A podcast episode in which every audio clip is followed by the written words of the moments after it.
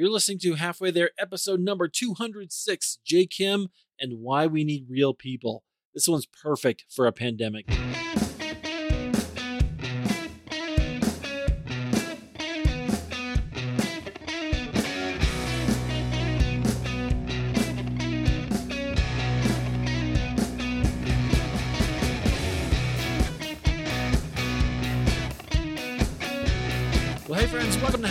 This is the show where we have honest conversations with ordinary Christians about today's Christian experience. Of course, I am your host, Eric Nevins. Thank you so much for joining me.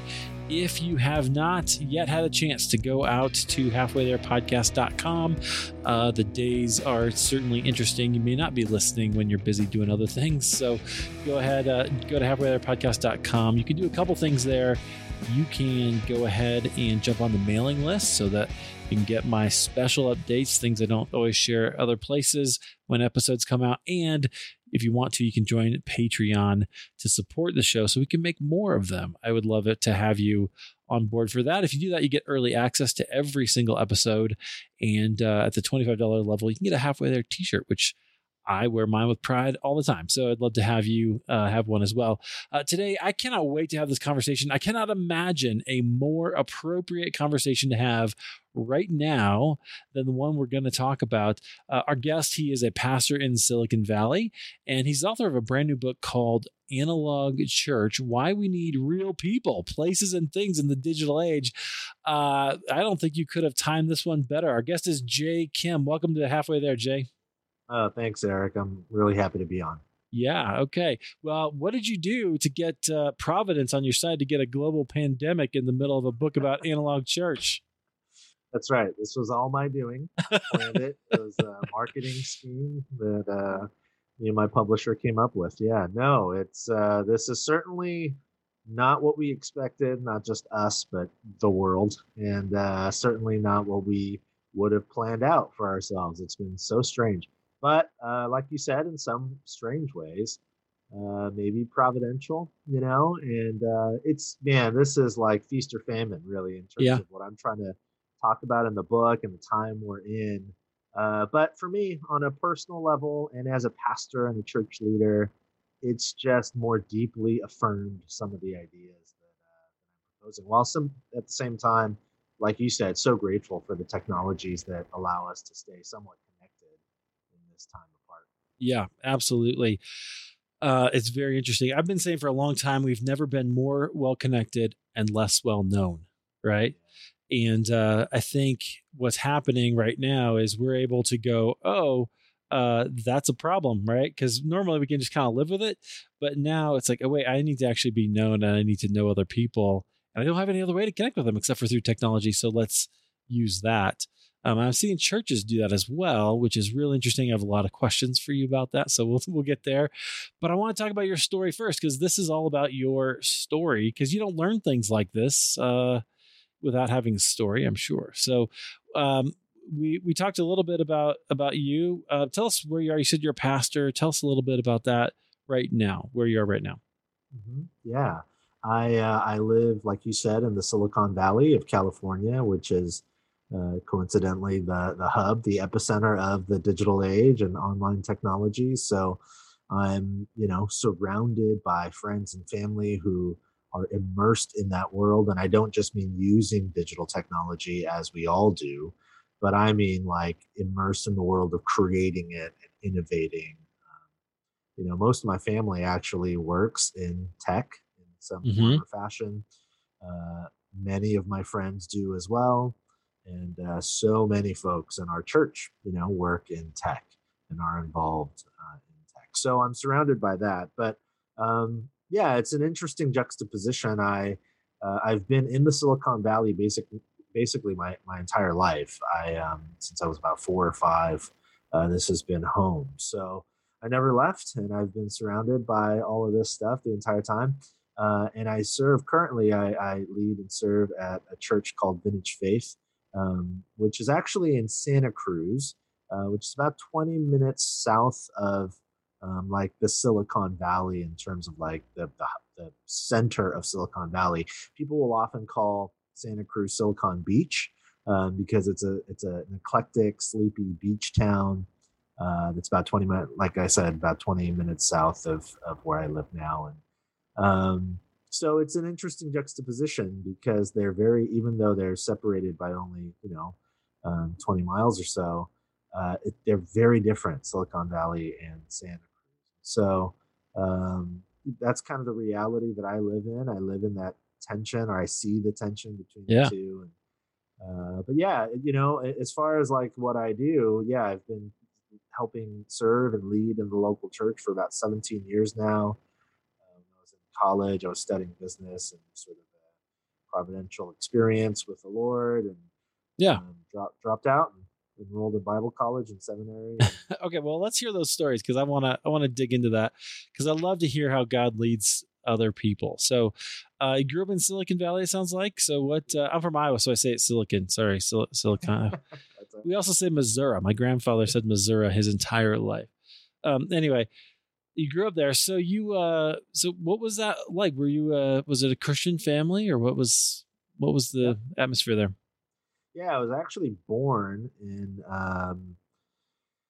South Korea, in a city called Incheon, which was a small little city when I was born there in 1979, but it's a pretty big metropolitan area now. But I was born there, so I'm told. I don't remember, but I was born there. And then when I was about 4 or 5, I think, my mother and father separated, actually because my mother had this incredible conversion experience and literally went from being, I think she probably would have categorized herself as an agnostic, to a passionate follower of Jesus, literally over one evening. So anyways, that sort of reframed her entire worldview, the way she thought about her marriage, the way she thought about raising me, her only child.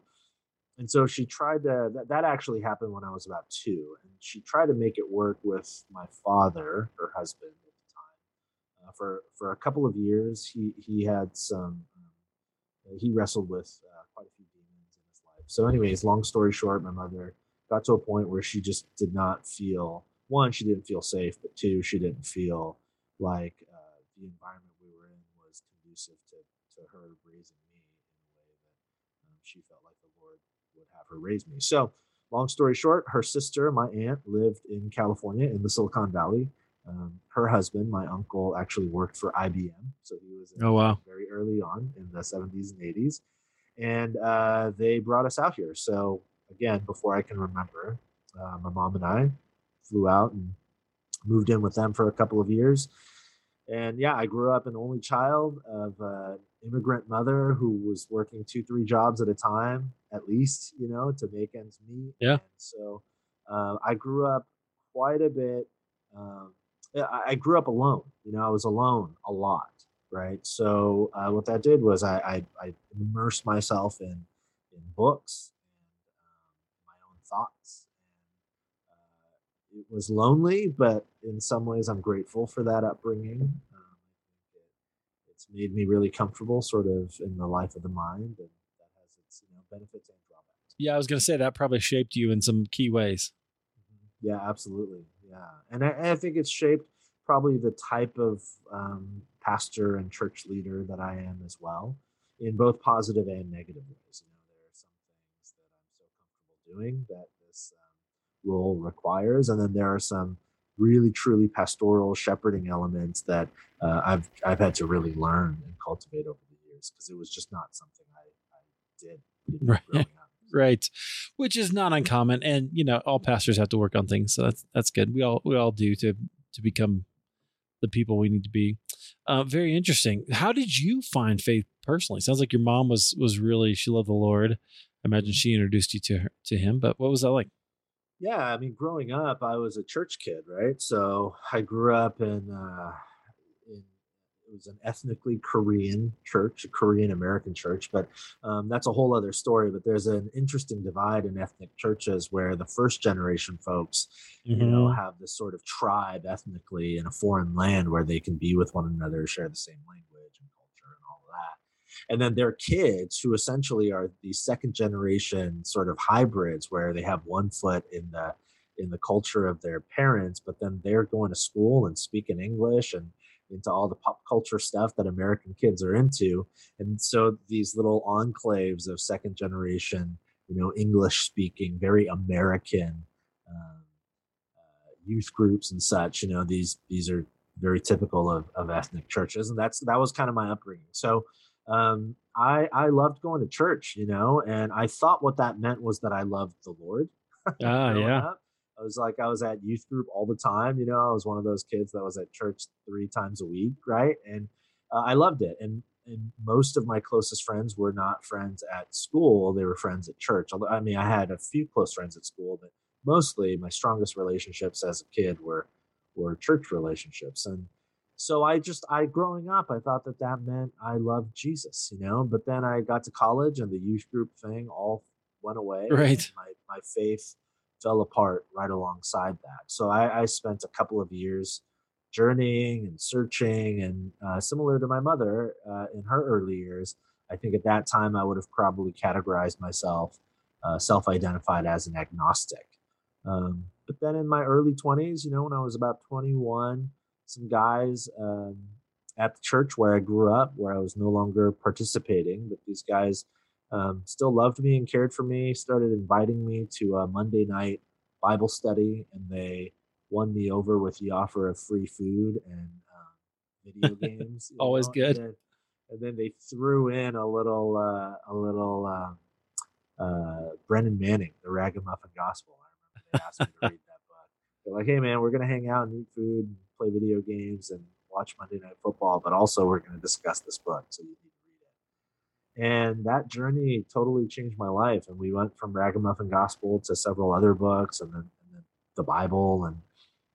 And I slowly began journeying back to Jesus, and maybe not even back, maybe journeying toward Jesus, the risen Christ, for the first time, and in my early 20s. And these guys really engaged me, not just on an emotional level, but an intellectual one as well. And I'd never experienced that before in my life of faith.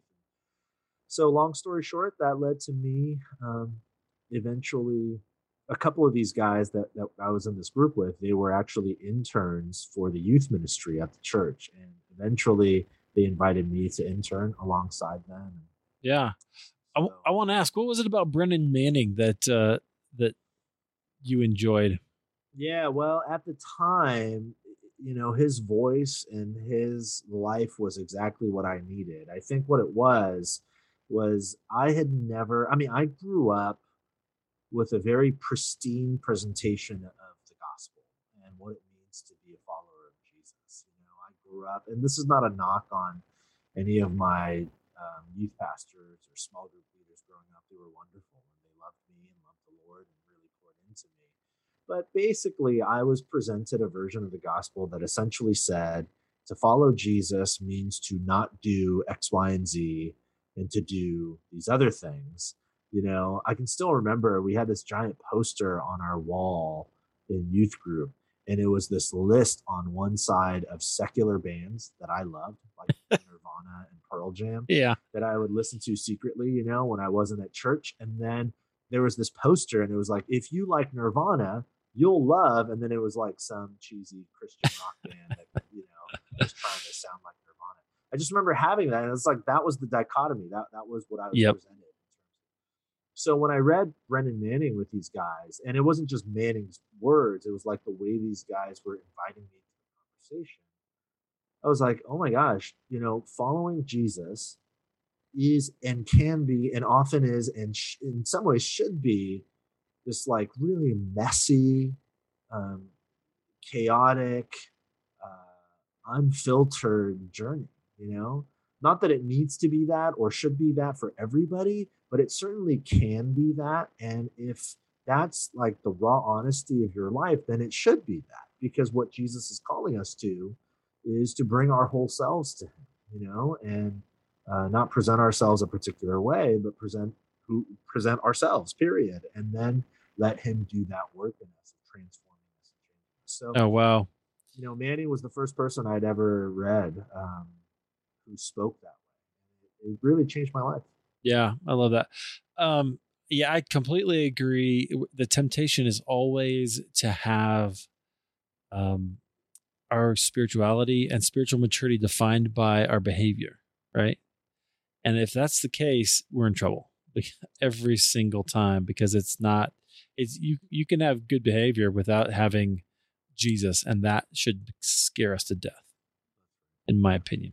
Yeah. Okay. So you moved. Okay. So you were, these guys were helping you. You said then you started getting involved in a church, and yeah, I started interning in youth ministry. I started out as a small group leader for 7th and 8th grade boys, and I was scared. You know, I was scared stiff, because I knew these guys were going to ask me questions about faith and the Bible and God and Jesus, and I was like, I don't have any.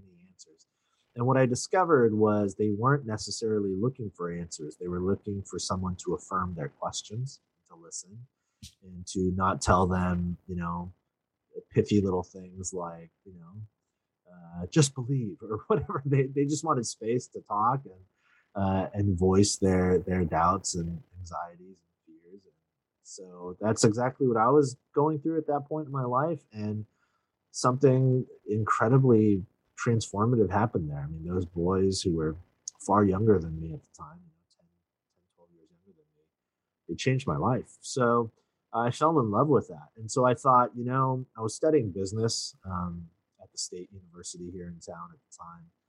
And I thought I worked in banks, you know, I was like, I started as a teller my freshman year of college. So I just thought that was going to be the next 50 years of my life. I just be like, yeah. Were you excited about that?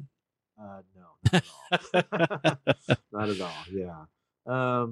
But yeah, leading this small group of guys, I really fell in love with it. And so I, you know, this thing happened where I was like, you know what? I think I might want to try being like a youth pastor or something. So, yeah. So I enrolled in Bible college, and eventually that led me to, student ministries role at a different church in town. So I started doing that when I was like 24. And then from there at that same church, we didn't have like a college young adult ministry. So I eventually launched a college young adult ministry, and that eventually turned into another college young adult ministry in town. The guy who was leading that, he and I had become good friends, and we eventually launched a church plant together here in the Silicon Valley, sort of leveraging what we had learned through our youth ministry and college ministry years, and trying to launch this community in the Silicon Valley. And then that led me to a role as a teaching pastor at a large multi-site, you know, church here in town. And then 4 years ago that I transitioned to the church where I am now. So quite the journey. Yeah. The last 17 years. Yeah. Yeah, absolutely. Interesting. So how, I'm curious about some of your own, learning and growth. I love how you sort of discovered, you know, spirits, like a different kind of spirituality, and discovered the Lord. How did that start to work itself out in your life? You know, as you were going through those different ministry positions, you know, ministry can be sort of a meat grinder, right? It can be kind of hard on people. So how did you, through all that, find the Lord, you know, drawing you in? Yeah, that's a great question. You know, if I had to summarize it, there could be such a long answer, but I guess I would summarize it this way. It's just, for me, the last 17 years in ministry, if I'm hearing your question right, in ministry, the journey, like you said, it can be a grind, and it can be difficult, and it can be incredibly confusing. You know, I would say the role of the high priest biblically, you know, in the Old Testament, that God sort of institutes, who then sort of, it finds its culmination in Jesus. And then after the resurrection, we have these church leaders who aren't necessarily high priests, but they're acting in some way as a mediatory means to guide and shepherd and nurture and lead these communities. Since the very beginning, you know, the only one who's fit to do that role in and of themselves is Christ. Right. Christ is the only one who can and should lead us. And certainly on a theological and even philosophical level, I think we would all say Christ is the one who leads our churches, but he leads our churches by using human beings like you and me as instruments of his leadership. And I think that that role, being an instrument of leadership in the hands of Jesus, is actually really unnatural and strange, and we are unfit. I mean, every leader I respect says the same thing. I'm unfit to do this. You know, we're Moses at the burning bush all the time. Like, Lord, don't send me. Are you crazy? Right. Like, I can't talk. I'm not, you know. Man, I wish I'd heard that more often when I was in Bible college. You know what I mean? Like, because that's one of the things that has maybe kept me out of professional ministry, but nobody tells you, like, oh no, that's just how it is. Yeah, that's exactly right. So yeah, I share that to affirm what you're saying. It is strange and it's a grind. And the only thing that's kept me in it for 17 years, and I guess I would summarize it in two things. Obviously, it's the Spirit of God. You know, that's the main thing. But like, what is it about the Spirit of God's movement in my life that's allowed me to be able to sustain and keep going? It's just two main things. I would just say people and practices. Mm-hmm. You know, I have some wonderful people in my life, and it's not a big circle, but several, you know, who play different roles in my life, who really keep me grounded and sane. And well, tell me a story about a time when someone did that for you, when someone either kept you grounded or taught you something or was really instrumental in your walk with the Lord. Yeah, I can tell you so many. I'll tell you a regular, consistent one that I have.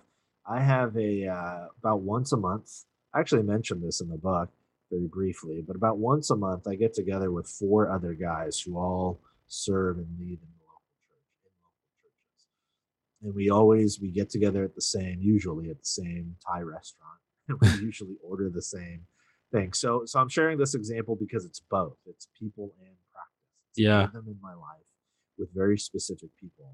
And I cannot tell you how often, how many times I've gone to that lunch with heaviness and burden on my shoulders.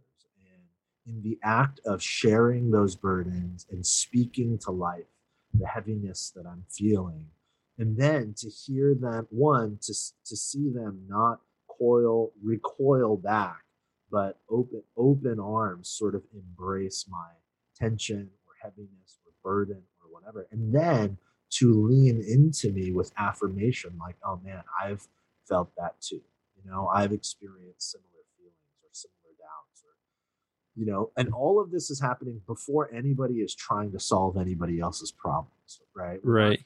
Doing like, well, why don't you strategize X, Y, and Z and do it this way? And, you know, every now and then that happens. But the thing that's been so healing and helpful for me is exactly what I said. There's no recoiling back. They're not, you know, alarmed or shocked that I struggle or have doubts or whatever. But instead, they lean into me and they affirm, like, man, oh, dude, like, I've been there too. Like, I had an experience similar to that. Let me share what that was like for me. And that's been incredibly helpful. And so as a part of that, that's become a practice for us. You know, once a month, we get together and we know we're going to bring sort of our raw honesty and just lay it all out there, you know, as we dine together and break bread together. Yeah, I love that. Very cool. How did you discover practices like that? Oh man, I think it was just an evolution of things. You know, I grew up hearing the mantra of quiet time. Yep. You know? So as a youth group kid, I was taught the classic sort of SOAP method, you know, scripture and, you know, all that you guys know. So, you know, I just did that. And that sort of evolved over time as I read and studied more. And obviously seminary was instrumental in sort of gaining a perspective on the historical richness of spiritual practices. You know, some call them spiritual disciplines. And, and I, you know, I quickly realized the quiet time thing is like a 20th century phenomenon. You know, it was in a university.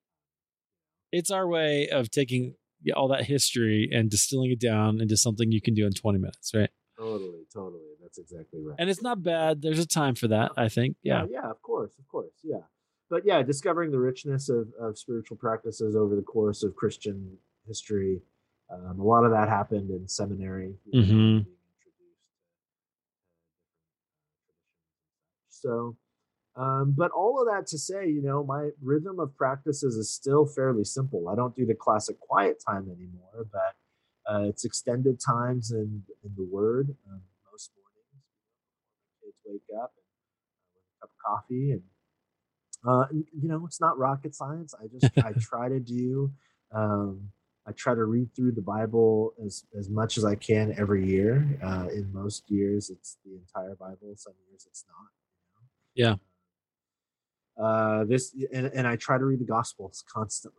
Like, I just try to rip through those four Gospels in as large segments of time, chunks of reading as I can, over and over.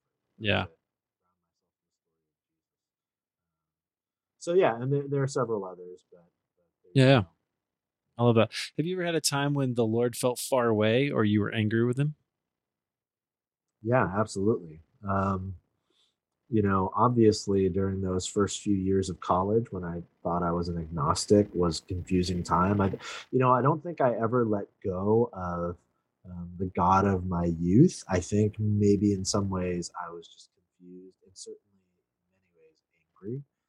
So that was a time, but also in the last, 20 years of faithfully following Jesus, almost 20 years of faithfully following Jesus. Yeah, certainly there have been moments and times.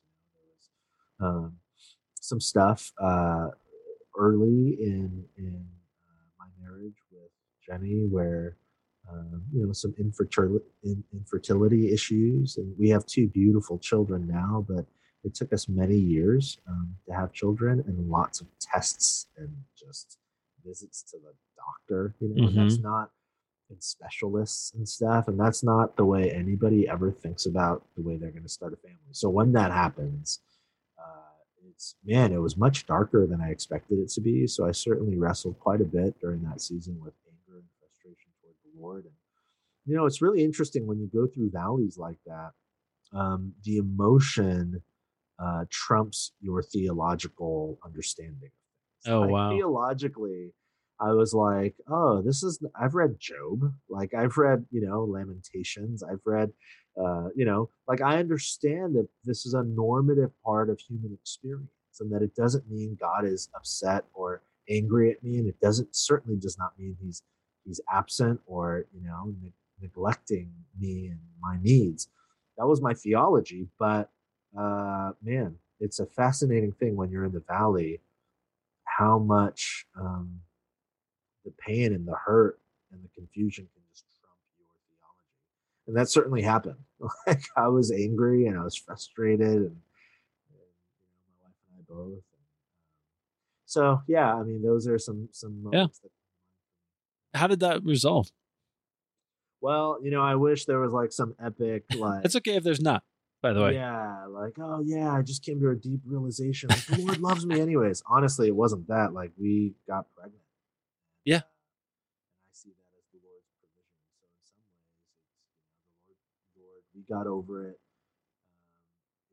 Just in a way that I am overwhelmed with gratitude for, particularly because I know so many people don't ever see that day. Yeah. People in our church who I know have wrestled with infertility for a long time and still do. So anyways, that's how it worked out for us. I wish I was more mature than that. I wish it was like, even before we had kids, I just, you give and take away. And I prayed the song of Job, but that's not what happened. We got pregnant and I was like, whoa, here you go. Yeah. Yeah, absolutely. Well, sometimes it works that way, doesn't it? Yeah. And I think that's totally okay. And I know that our friends here have had similar experiences. I think I'm a big believer. It doesn't have to look like anything in particular. Sometimes I grew up with the stories of God in our life having to be very dramatic, right? And we don't really tell them unless they're not dramatic. Except that you can read scripture and find, the stuff they recorded often was dramatic, but not everything, right? Not always. And often it was the people who just quietly trusted the Lord that we look to, for that kind of thing. So anyway, very interesting. All right. So how did you come to write Analog Church? I noticed you're a podcaster and it looks like you write a little bit, but how'd you come to write this? Yeah. Like I said, you know, I've grown up basically my entire life in the epicenter of digital technology, right, in the Silicon Valley. So I've always been interested. I've been fascinated, especially in the last, 20 years or so, sort of the rising acceleration of digital technologies and online technology. And as we enter the digital age and the internet age, it's just been so fascinating to me. And then, of course, as a church leader, one who serves and leads in the local church and really primarily just has a deep love and belief in the potential of the local church. It was just a natural thing, probably, especially started, in earnest about 4 or 5, maybe 6 years ago. I really started thinking deeply about the intersection between these two things, the digital age and our ecclesiology, the way we think about what the church is, and in particular, how we might be most effective on a missional level to reach those who don't know Christ and to form all into the image of the risen Christ as effectively as possible. And what I began to see is that I began to really notice about 5-6 years ago that churches, at least in this area of the world and sort of nationally, as I was looking around, man, I just saw more and more churches sort of rushing headlong into anything and everything that the digital age began to offer in terms of the technology. So, some internet company offers some new medium or some new technology to connect digitally. And I would just so quickly see churches like, hey, find us on Periscope or whatever, right. All this stuff. It's like, okay, what's happening here? This is kind of strange. And my main concern initially was just driven by like, hey, I think no matter what, we need to be more thoughtful, just more thoughtful and careful about how we leverage technologies. And the more I thought about it, what I realized, and this isn't a thought original to me, brilliant people have written about this, the way we leverage technologies and the ethos of the technology itself, whatever the technology may be, actually has incredibly formative power in who we become. That's undeniable, that there's no we can just use this, but it doesn't influence who we're becoming. No. If you use a particular thing in a particular way, it is influencing who you're becoming as individuals and as communities. Yeah. So, that's where the book came from. I love that. Marshall McLuhan says the medium is the message, right?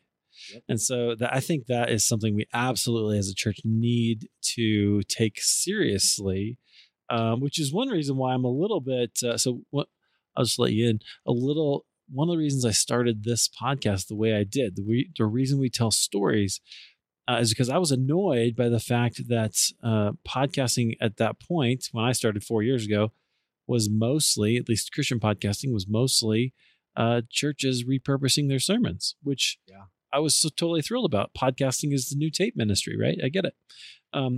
But the medium is valuable for so much more, right? And so that's where I was trying to address that. And we've been fairly successful doing it. But that's really interesting. So how are you seeing, obviously the last month has been quite interesting. Many, all churches, I guess, at least in the United States, are going to celebrate Easter, our biggest day, digitally. Yeah. How are you thinking about this? Oh, man. I guess my best answer is exactly that. I'm thinking about it. Yeah. I'm thinking about it a lot. That's exactly what our church is doing. We'll be streaming on Facebook Live. Yeah, the irony is not lost on me that I just released a book. In the midst of COVID-19 about the need to gather in analog, in embodied ways. But here's the deal. One, my greatest hope now that I didn't expect for this book, my greatest hope now in the season we find ourselves in, is that this book might become a sort of voice and give language to our future hope, the thing that we're longing for, the angst that I think most people are already feeling. I was just reading some articles about digital fatigue. Yeah. People are already saying, think about it. We have every tool at our disposal that we absolutely, that we could ever need, to connect with one another. And yet there's something, it falls short. You know, we still are seeing people go outside on their front lawns and have, you know, happy hour on their neighborhood from, you know, a house away, just right. So they can feel the embodied presence, even at a distance, of another human being. You know, so in that way, I think eventually this book, hopefully, I see an affirmation of some of the ideas. But ultimately, in terms of the season we're in now, I would agree that the wise and responsible thing to do in the midst of this novel coronavirus is to, you know, bless the world with our absence rather than our presence.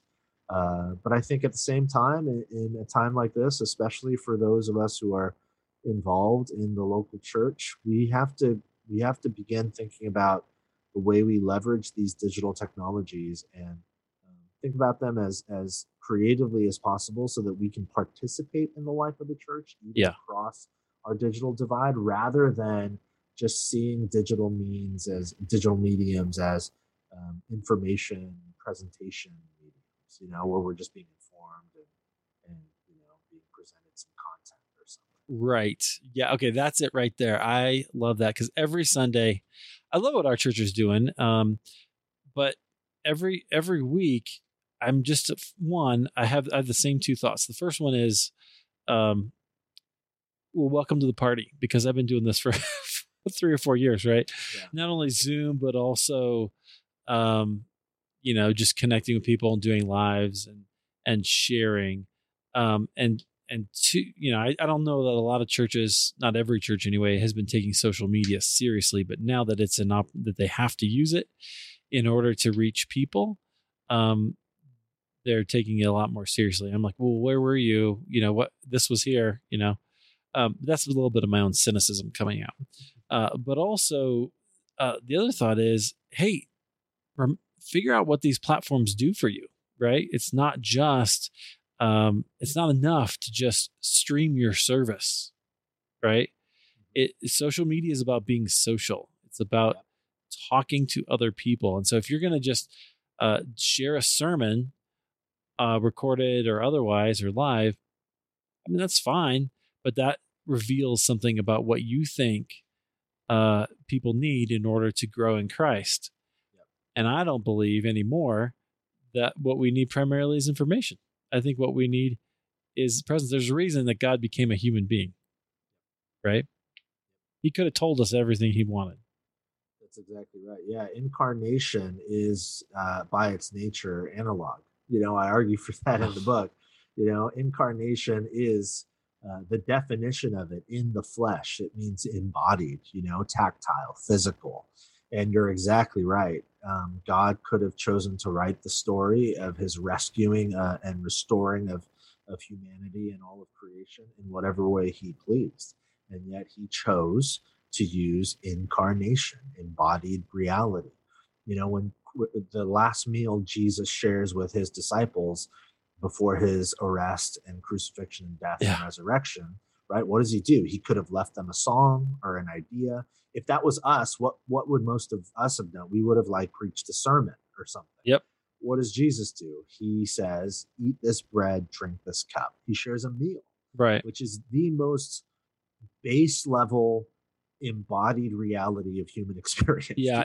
Even his last lesson to his disciples is very physical. He takes off his robe and he washes their feet.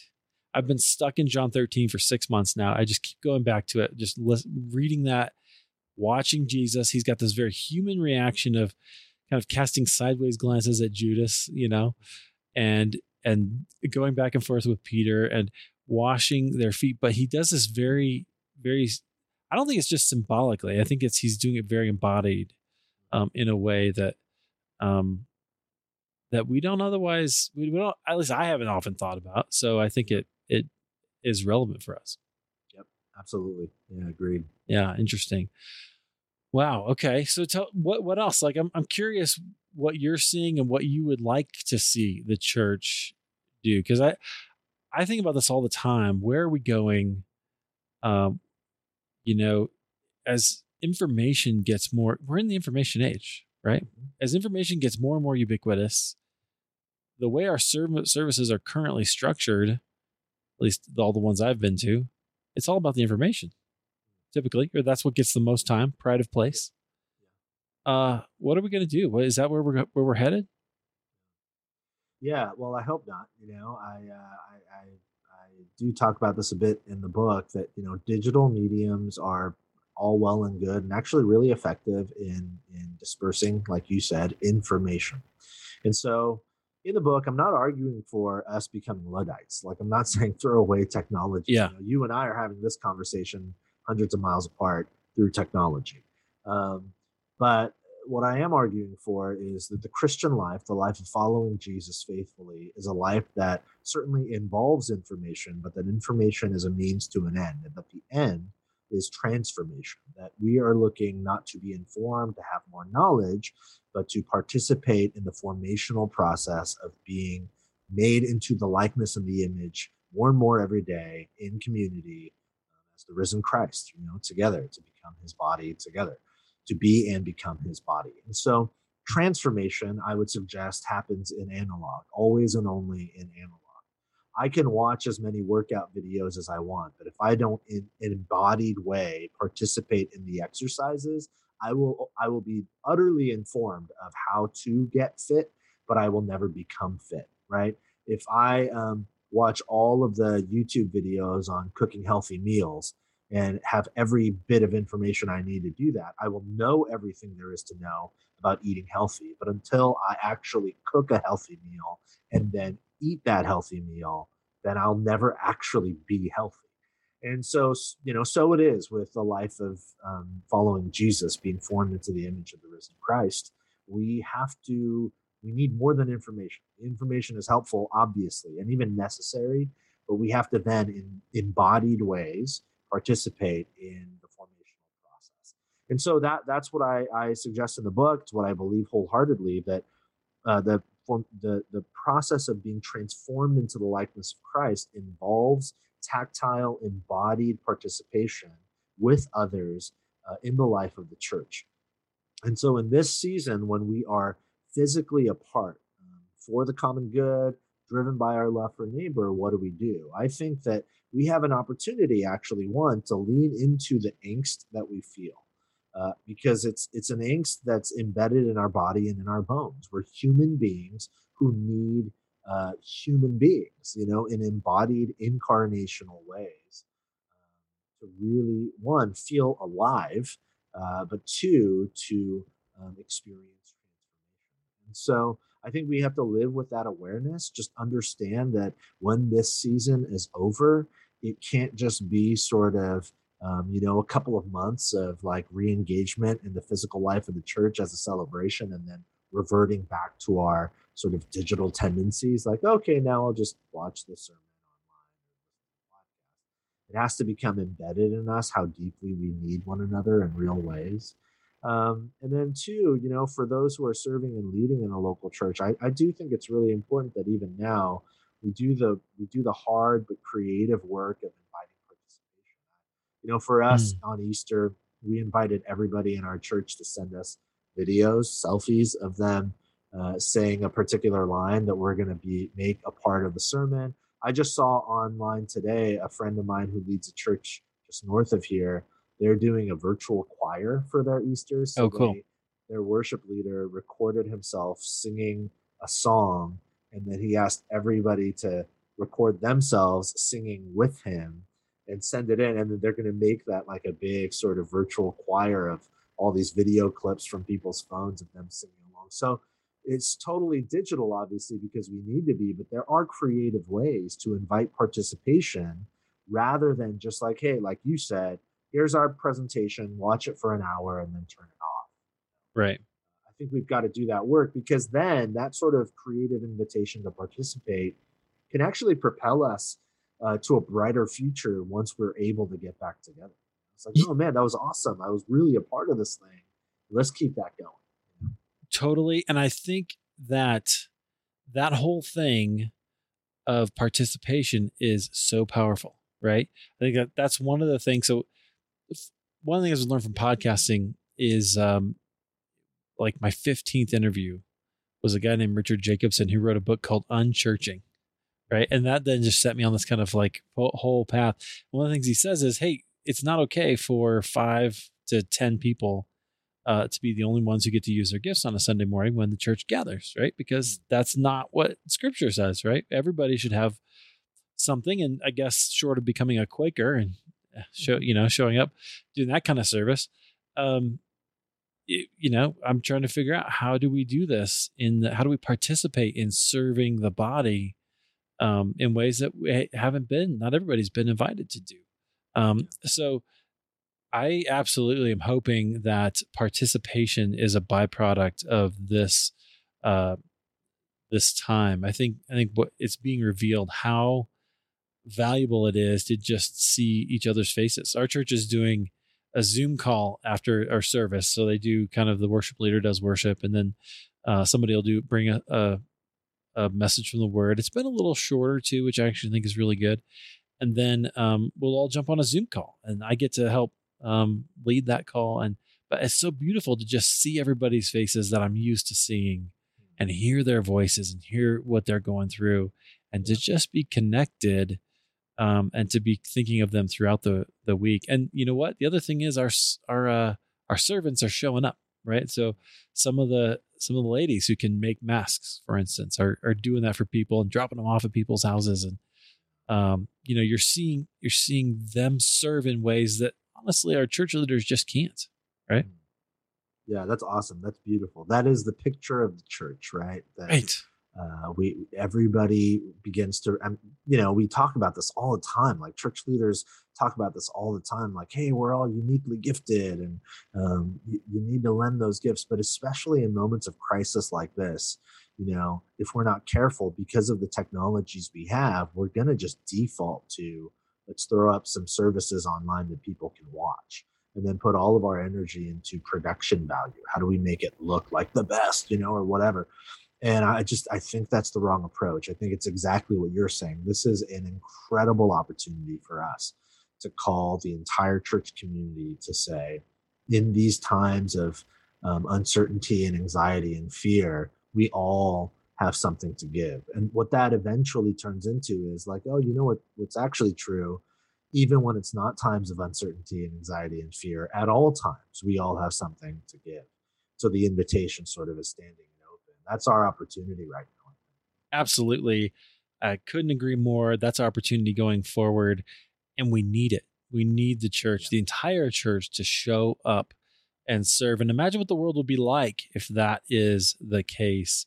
So Analog Church, is this like only a thing we can do in small groups? No. My hope is that some of these ideas resonate with folks who are part of house churches, all the way to folks who are part of the multi-site mega churches and everything in between. I really do think, in fact, I would say I've seen this is a very hopeful thing. I've seen some large churches in the area, at least where I am, who you would think would just lean into, because they all do the online thing anyways. And I thought, okay, when we go to this new world of coronavirus where we're all digital, they're just going to keep doing the online thing. And actually, I've seen several churches that are really large begin to lean much more into warmth and intimacy with their people at this time. And that's incredibly helpful for me. And some of the guys who lead these churches are good friends of mine. And so I've asked them about it. And I think they're poised for an incredible future, even in their large churches, that when they get back together, they can continue leaning into the warmth and the intimacy. And I will readily admit, as someone who's written a book about analog, there is a way to leverage digital technologies. People can't see this, but you and I are chatting. It's just you and me, and we can see each other's faces as we're talking. Now, this doesn't necessarily fulfill the fully embodied longing that we have to be, with other human beings. However, there's a sort of, if we can leverage it correctly, there's a sort of focus and intentionality in the conversation. And we have to do certain things, right? We have to wipe our screen clear of other things that distract us and the pop-up, messages and all that, which I've done. But there are some ways to leverage this that lean us in the direction of closeness, that will eventually find its fulfillment in an embodied way, right? So it's, when I'm traveling for ministry things, I love that I have FaceTime on my phone and I can do this sort of thing with my wife and my kids. And it's a wonderful gift of technology, but ultimately what it does is it makes me long to get home, to hold them in my real arms, to give them real hugs. And so this is a season for church leaders and for just those who are part of the church to lean into that, you know, reality together. Wow. Think creatively. Jay, I think this is awesome. I think it's the perfect conversation to be having right now. I'm excited for the future, not only in the ways that we leverage technology, but the ways that we help people, serve according to their giftings. I think this is a wake-up call. I love it. So the book is called Analog Church, Why We Need Real People, Places, and Things in the Digital Age. I love that, written right in the heart of Silicon Valley. So that's pretty awesome. Jay, is there anything you want to leave us with? Yeah, well, I guess, the one thing I would say is whoever you are, wherever you are, peace to you in these incredibly uncertain times. Truly, the peace of God, and the peace of God upon you, may you experience it maybe more fully than you have, in a long time or ever. Just know that, that ultimately we are not in control, and the Lord is, and that is a good thing. That's where I'm finding my hope, and I hope that you find it. Amen. Trust the Lord. It always works out for sure. Thank you, Jay. I appreciate you being here. Yeah, absolutely, Eric. Thanks so much for the conversation.